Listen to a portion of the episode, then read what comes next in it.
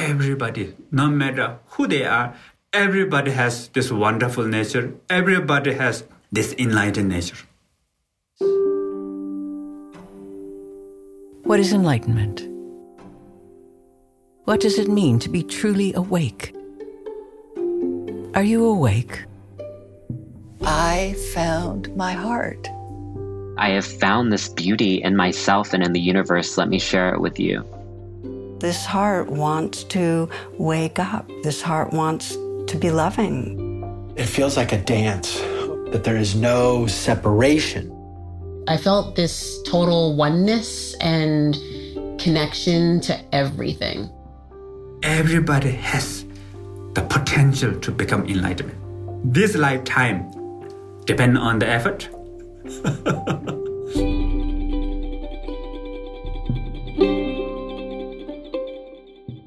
Welcome to Awaken, a podcast presented by the Rubin Museum of Art in New York City.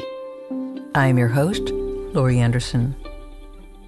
In this 10 part series, we explore the dynamic path to enlightenment and what it means to wake up. We'll hear from authors, artists, wisdom bearers, and Buddhist teachers, people who have experienced a shift in their perspectives on life throughout their personal journey. This podcast is inspired by the exhibition Awaken, a Tibetan Buddhist journey toward enlightenment, which illustrates the stages of enlightenment through paintings, sculptures, and other objects. We use these artworks as a jumping off point to better understand the paths our guests have been on and where they are going. While enlightenment can take many forms, in this final episode, we will hear from all our guests and we reflect on enlightenment from a Tibetan Buddhist perspective and how it may present itself in our everyday lives. Joining us is Youngey Mingyur Rinpoche, a highly respected Tibetan Buddhist meditation teacher from the Kagyu tradition, one of the four main lineages of Tibetan Buddhism. My name is Youngey Mingyur Rinpoche and I am meditation teacher. I learned meditation since childhood and now I'm teaching meditation for others. I am the follower of Tibetan Buddhists and within the Tibetan Buddhists we have four lineages so my main lineage is Kagyupa. But at the same time I practice all the other lineage as well.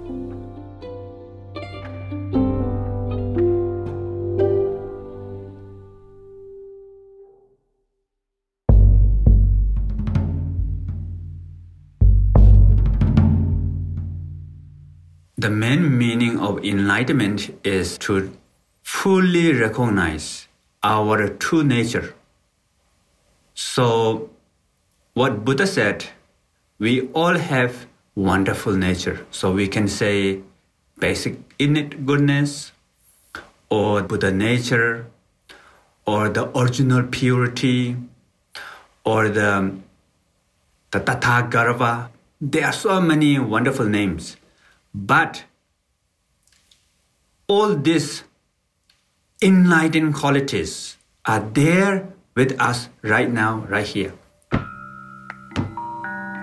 But the problem is, although we have this enlightened nature, but we don't feel like we are enlightened now. We have a lot of problems, uh, what we call monkey mind problem, and there's a lot of fear, panic, depressed, hatred, mind up and down, so many things there. Why? Because of what we call ignorance. And from the ignorance, there's aversion and craving. And these two makes what we call samsara. Samsara meaning the circle of suffering. So there is an example.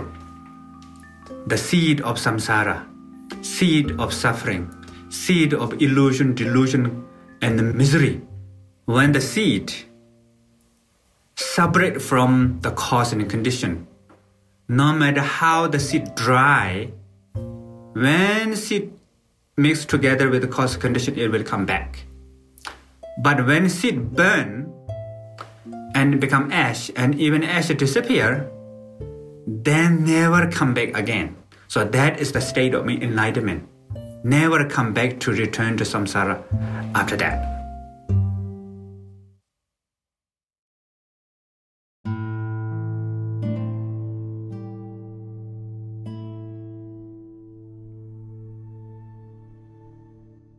Life is suffering. Like suffering is like an inherent quality of life. And I like that Buddhism just kind of names that very frankly and doesn't try to gloss over it because I do think there's this tendency in American culture to put on a happy face or just find the silver lining in everything, which is, you know, definitely something that is a good skill to have and something that helps you keep things in perspective. But I think it's also important to remember there is pain and pain is very much a part of life and learning to handle yours and sit with it and acknowledge it feels more useful than just trying to avoid it or repress it or find ways to to pretend it's not there.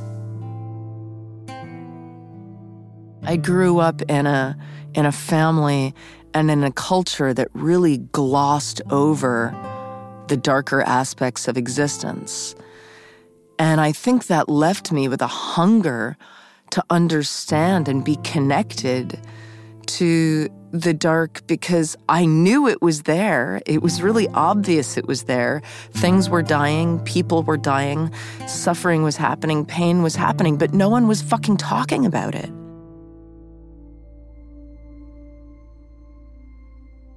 What I've realized over and over again is you know, we're so afraid of our human imperfection, of the conditioning that we each have that gets us insecure and takes it takes the shape of obsessiveness or neediness or aggression. We get addictive. We we all have this. And we think something's wrong with us. And we build a whole sense of a not okay self around it. And it's so clear that the only way to awaken and be free is to love ourselves into healing. That we need to encounter what we feel is imperfect. We need to encounter the painful emotions and really bring a mindful, loving presence to it. Being awake is actually about being in relationship to the rough edges and the messiness. It's messy. And when you get awake, it's confusing because this wait aren't things supposed to be clearer? No actually. You're seeing the complexity of everything and then you're given the space to respond to complexity.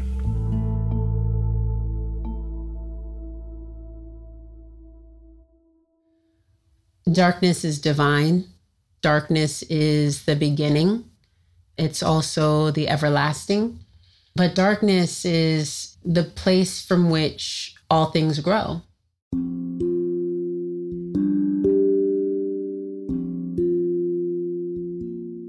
we think about a soil bed and like sort of what's underneath, and before we even see a sprout, you know, before we even see a really short stem or unfolding of a leaf, we're seeing incredible root systems already in place before anything hits the surface for our eyes to see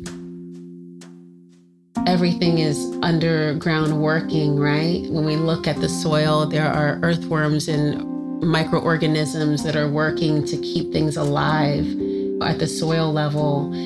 We know there's growth, right? We can't see it, it's happening in the dark. And a baby is born emerging into the light. And if we can see that as also holy, it's really important as well. And so I would invite that new framing around darkness for folks to lean into more deeply in even the times we're living through. And so I see the moment that we've been living through as painful as it has been for so many of us as one of of awakening, as one of setting us on a path towards liberation which which you have to move through these moments of waking up like you have to rise up we are living through a massive existential crisis. And I'm a big fan of existential crises. They teach us so much. They have a way of of showing us, like I was saying a moment ago, this this this self the constructed self versus this sort of underneath it all self. I think a lot of us have kind of seduced ourselves into thinking we need that whatever, we need that car, we need that thing, we need whatever. We need that outfit, we need that job, we need that role, we blah blah blah. It turns out we don't really need those things. We want them, but here's a moment where we find some real clarity around uh, the made up stuff from the bigger stuff. Here's a moment where we might realize what's really actually, when push comes to shove, really, really important to us and what we're just as happy to let go of. Where we realize how much we frigging need each other and how amazing it is to touch another human being. This idea of independence, this illusion of independence, there's an illusion for you. Maybe we're a little bit more prone to realize our interdependence. So, these existential crisis is a terrible thing to waste. It's a wonderful, painful experience. But it gets you to bigger truths. It has a potential to get you to bigger truths. It has a potential to break you down into that little nub. And then then with the sort of wide, clear eyes, if you have enough support and time, well, then you get to kind of reconstruct.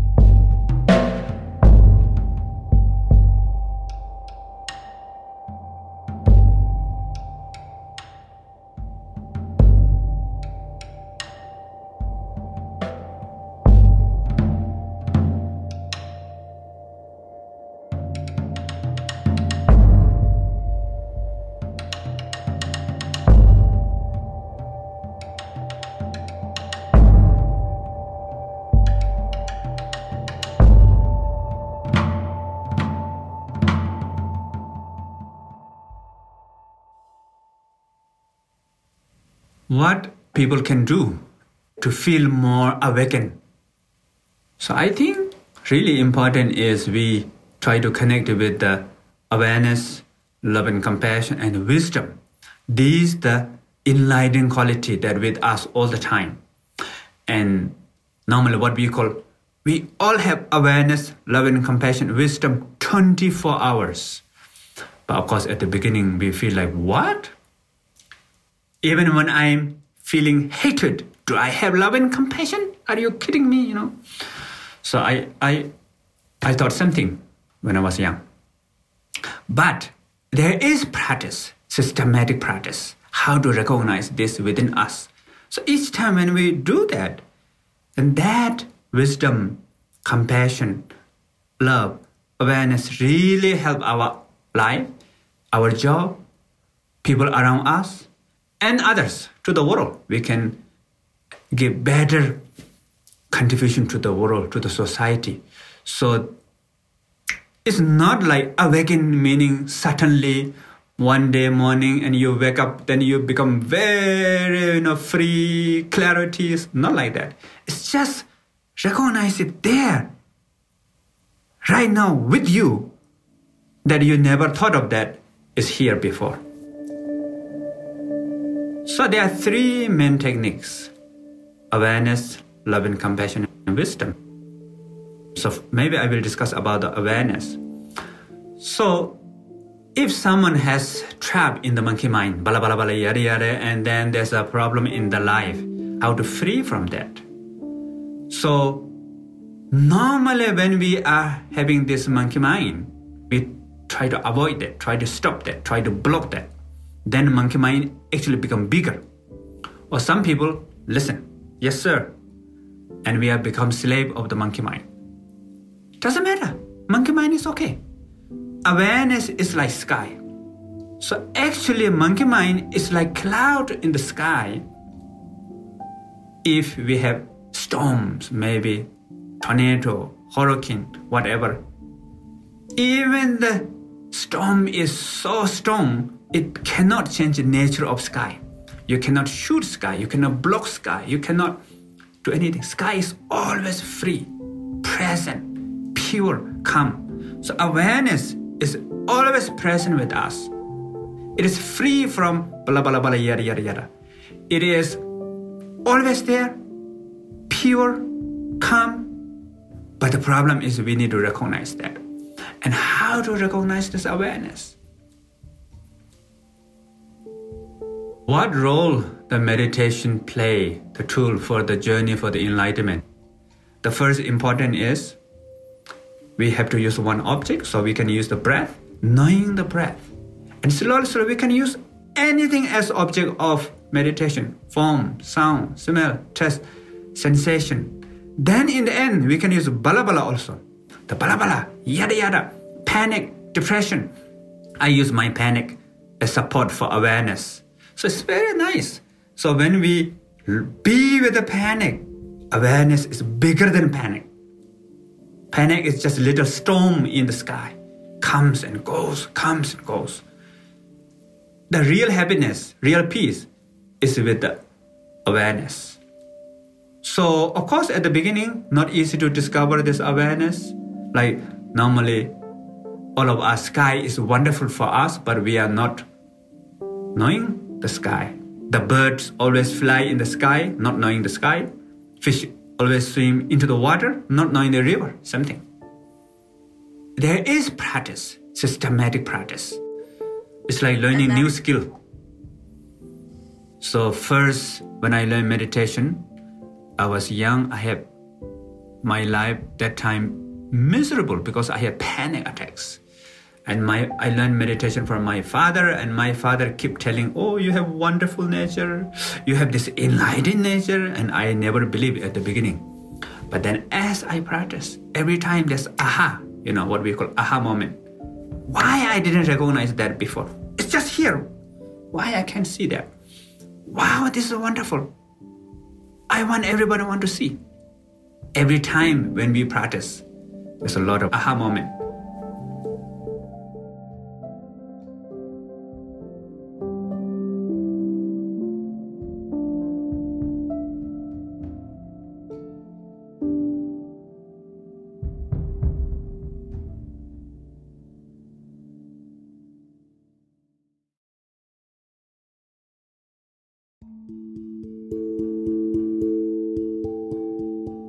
actually started a yes meditation at that point, which I use the word yes, but it's the energy of yes, which really says, this is the reality of this moment. Just allow it to be here.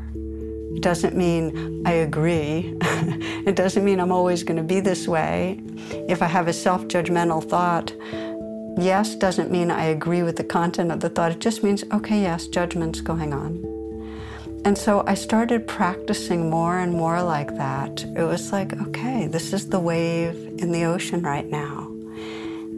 And the power of it was that who I was was more resting in that oceanness.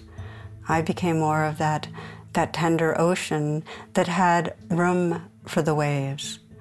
And so this was really the heart of what I've been teaching to others over time is to be with what's here, to, to courageously feel it, and to hold it with that tenderness.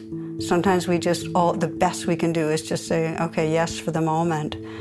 But if we keep staying, that yes turns into love, a field of love. And we start trusting more and more that we're that field of loving more than the story in our mind.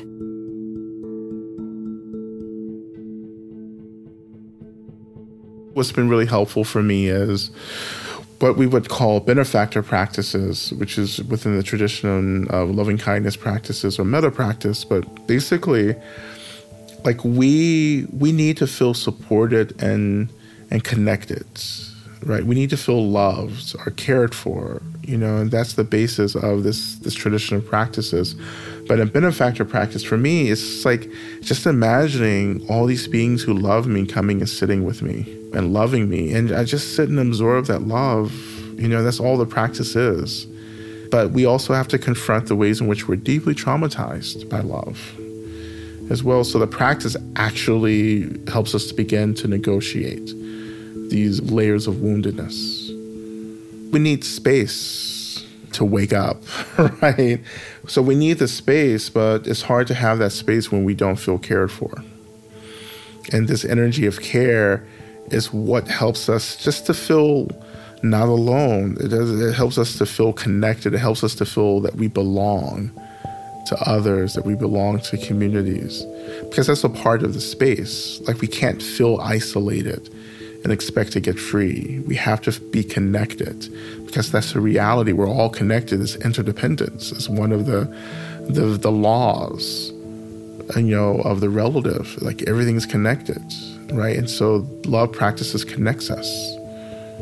You're just calling into your space all these beings who love you teachers, guides, deities, spirits, the earth, even, and just sitting within this field of being cared for.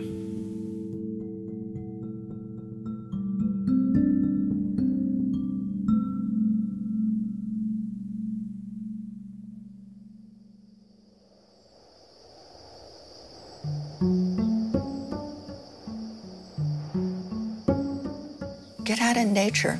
And it could be, if we're in the city, to a park. It could be simply looking up at the sky and paying attention to the, the light of the day, the clouds. Can you feel a breeze come?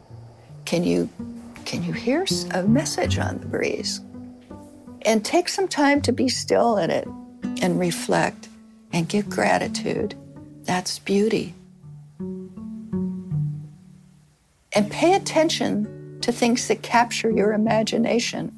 Our growth path is often like following the crumbs along the path. And pay attention to what takes your breath away. Anything that is, is of such beauty that takes your breath away, that's a clue. That's a connection to the divine. That's a connection to your divine nature. I think we're an aspect of nature. I think we're the human embodiment of life force. I've come to think of things as we're all an aspect of the life force. We have trees and we have flowers and they have life force and they have they have a particular quality and being. And we as humans are a aspect of life. And so I often ask myself, where do I want to put my life force today? Where do I want to bring that nature? Because we are all connected. As we heal, others heal.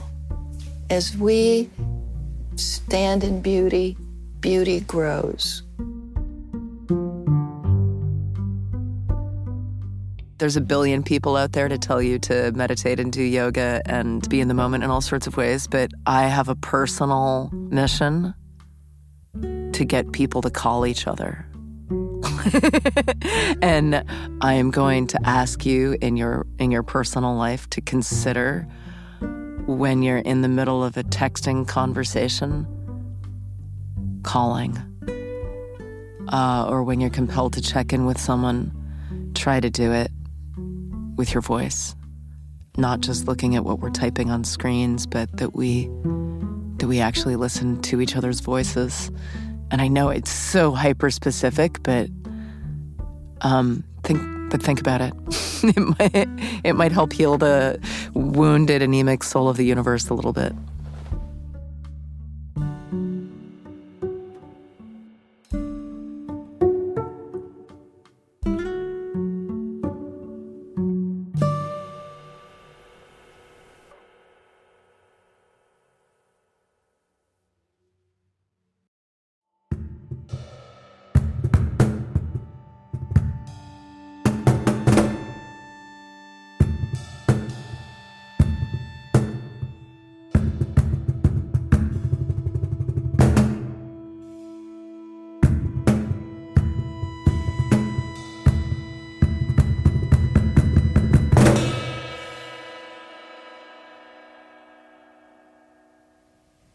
The best sign of the someone who achieve enlightenment is your the person become more calm, peaceful, kind, compassionate, and um, develop innate wisdom.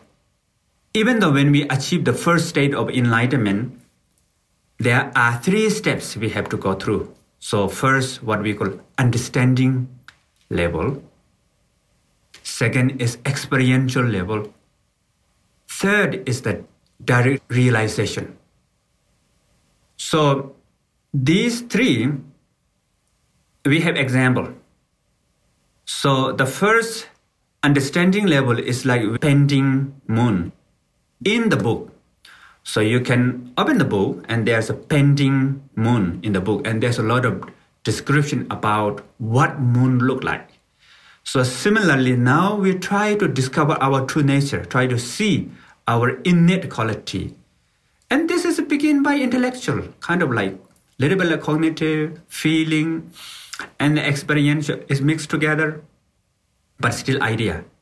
That is not the real enlightenment. But we have to practice again, again, again. Then the second stage is what we call experiential state. And that is like you are seeing moon reflection in the lake. So now this reflection is much better than a painting moon, but still not real moon.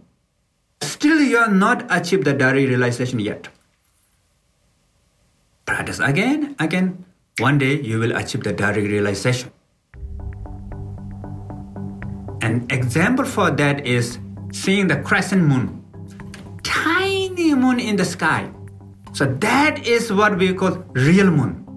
So we will fully recognize our true nature in that moment. The wisdom, not just in the intellectual, not just in the experiential, it will come into the senses eyes, ear, nose, tongue, bodily. When you look at the world, we will not see the world same as before.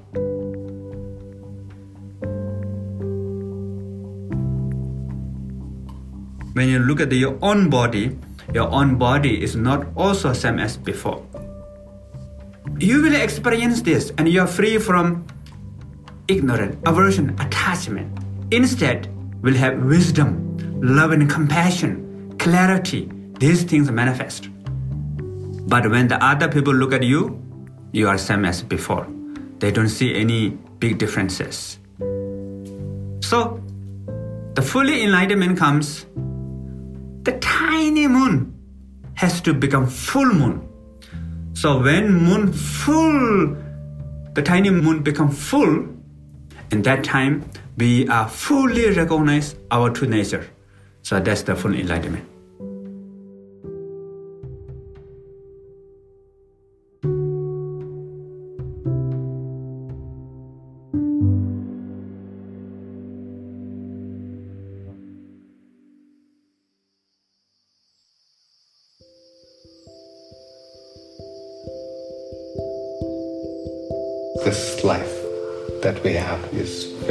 Precious.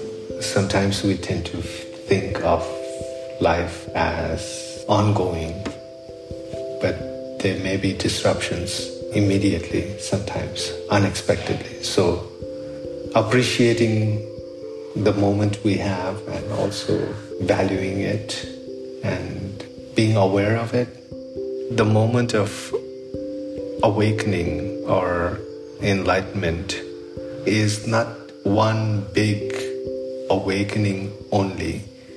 I think it's moment to moment. It could be as mundane as tasting the food. Normally, we're not so aware and in the moment sometimes. And when you actually taste it with awareness, it tastes different. Tasting the texture, the taste, the smell, the touch, everything. So, using your five senses to understand food. It gives you the feeling that you are alive.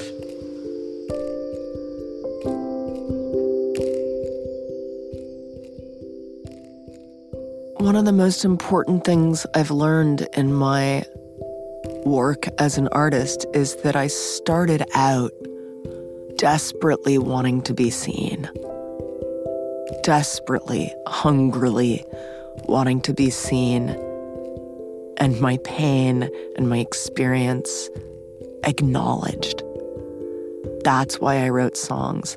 That's why I wanted to play them and reach the listener.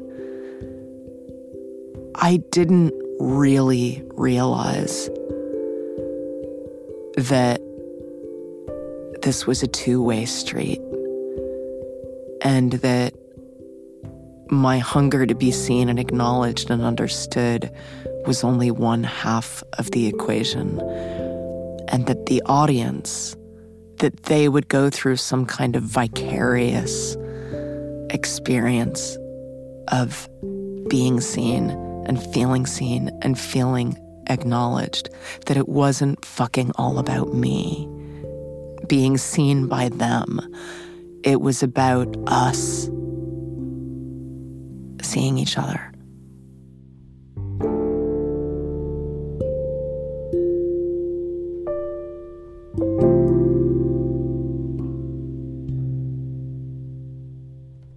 Freedom for me is a daily practice. And once I started to experience the delight of freedom, there was no going back. And, and, I, and I really want to say that art was that for me. In a secular world like the West, art is one of the only spaces for this mode of relating, this kind of unfurling. And so, actually, the work of like soul searching came to me through being an artist. I feel like every day is an artistic and spiritual endeavor to be what is. What am I feeling in this moment? How do I express it? The poem is no longer just a thing that I'm writing, but actually the way that I'm living. How I walk down the street, what I see, what I notice, how I speak to other people, how I treat and think of other people, how I engage with one another. That is the poetic work. And I think that the reason spirituality is important is because I would argue that there's a difference between the manic- mechanical function of a heart beating and the poetic praxis of a heart loving. And that dissonance, I think, is the crisis of our times. That while we might mechanically be alive, while we might be speaking, we never really do the due diligence to ask are these the words of my own that I'm speaking? Are these my own feet? Are these my own hands? Is this my own gender? Is this my own life? Is this my own beauty? And so I'm trying to bring the sacredness of creativity and fluidity everywhere that I go.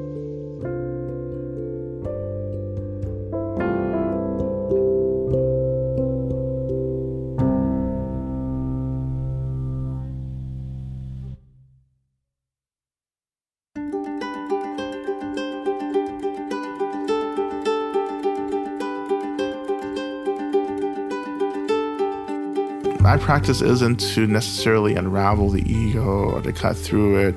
My my practice is just to simply to see, you know, to understand that this larger picture that I'm identifying as I is actually just a collection of smaller impressions and images, you know, and feelings, all kinds of stuff that get stuck together. And I just want to know that. And not only do I want to know that, I want to embody that. And that is what opens again this quality of, of space for me. And of course, that quality of space is the expression of freedom. If freedom isn't erasing anything, it's not getting rid of anything. Freedom is actually realizing that, oh, there's like space for me to move around whoever I am, right? But whoever I am is just everything, actually. It's beyond, I am more than just this ego. I'm everything. I'm the space, you know, itself. In many ways, it's not different from a flow state or a, a non ordinary state of consciousness. Human beings are wired neurologically and desire what we call non ordinary states of consciousness. Traditional cultures might call them ordinary states of consciousness. And so that's also a thread throughout all wisdom traditions and culture the be here now. What can quiet us and get us into the present moment? Ultimately, where we can work in both the seen and the unseen, we feel unity with all things. It's where the seed of choice comes from. We can choose to be more kind. We can choose to extend more love. We can choose to live in integrity. We can choose to take right action. We can choose to be present. We can choose to not be present. It's really a seat of power.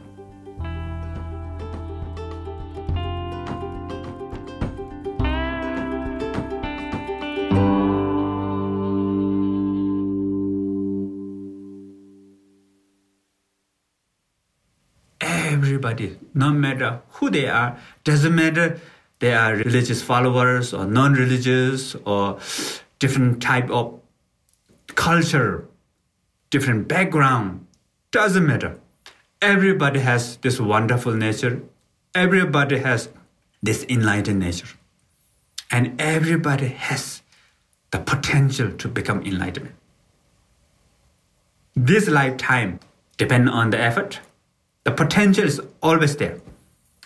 All of us.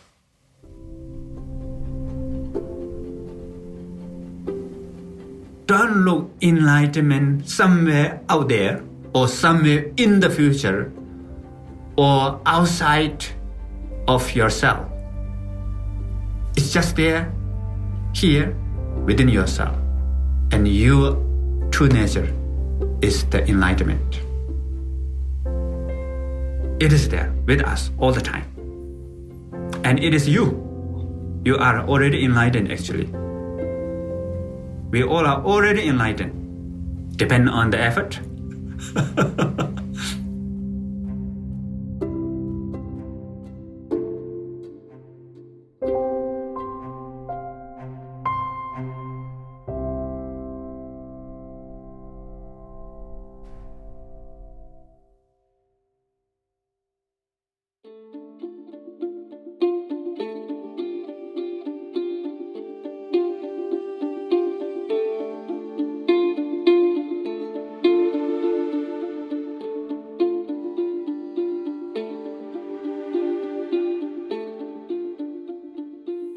Throughout this series, we've heard personal experiences of overcoming, embracing, and letting go. Our guests have used the artwork found in the exhibition Awaken, a Tibetan Buddhist journey toward enlightenment, as a launching point to share stories about moments in their lives when they felt truly awake.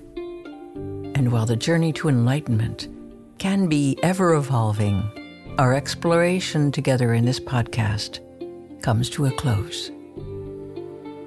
Thanks for joining us in this exploration of awakening. A very special thank you to all our guests for sharing their stories with us. Aparna Nancherla, Alok Vaid-Menon, Tara Brach, Latham Thomas, Amanda Palmer, Tsherin Sherpa, Lama Rod Owens, B.J. Miller, Patricia James, and Youngey Mingyur Rinpoche. For more information about our guests and to see images of the artwork in all episodes, visit rubinmuseum.org Awaken Pod. If you're looking for more inspiring content, join a conversation on Instagram at Rubin Museum. And if you've enjoyed this podcast, leave us a review wherever you listen to podcasts. Leaving us a review is one of the best ways to help this podcast reach listeners like you. Awaken is produced by the Rubin Museum of Art with Vincent Baker, Don Eshelman, Jamie Lawyer, Sandrine Millet, Elena Pakutova, and Donette Samuels. It was produced in collaboration with Sound Made Public with Tanya Kutengian, Katie McCutcheon, and Philip Wood. This podcast is supported by Barbara Bowen, the Ellen Bayard Weedon Foundation, the Prospect Hill Foundation, Bob and Lois Bayliss, public funds from the New York City Department of Cultural Affairs in partnership with the City Council, and by the New York State Council on the Arts, with the support of Governor Andrew M. Cuomo and the New York State Legislature, as well as by generous donations from the museum's Board of Trustees individual donors, and members. Awaken is sponsored by Tricycle, the Buddhist Review, a print and digital magazine dedicated to making Buddhist teachings broadly available. All music for Awaken was created by Blue Dot Sessions, Poddington Bear, Tendonite, and Siddhartha Korthus. Thanks for listening.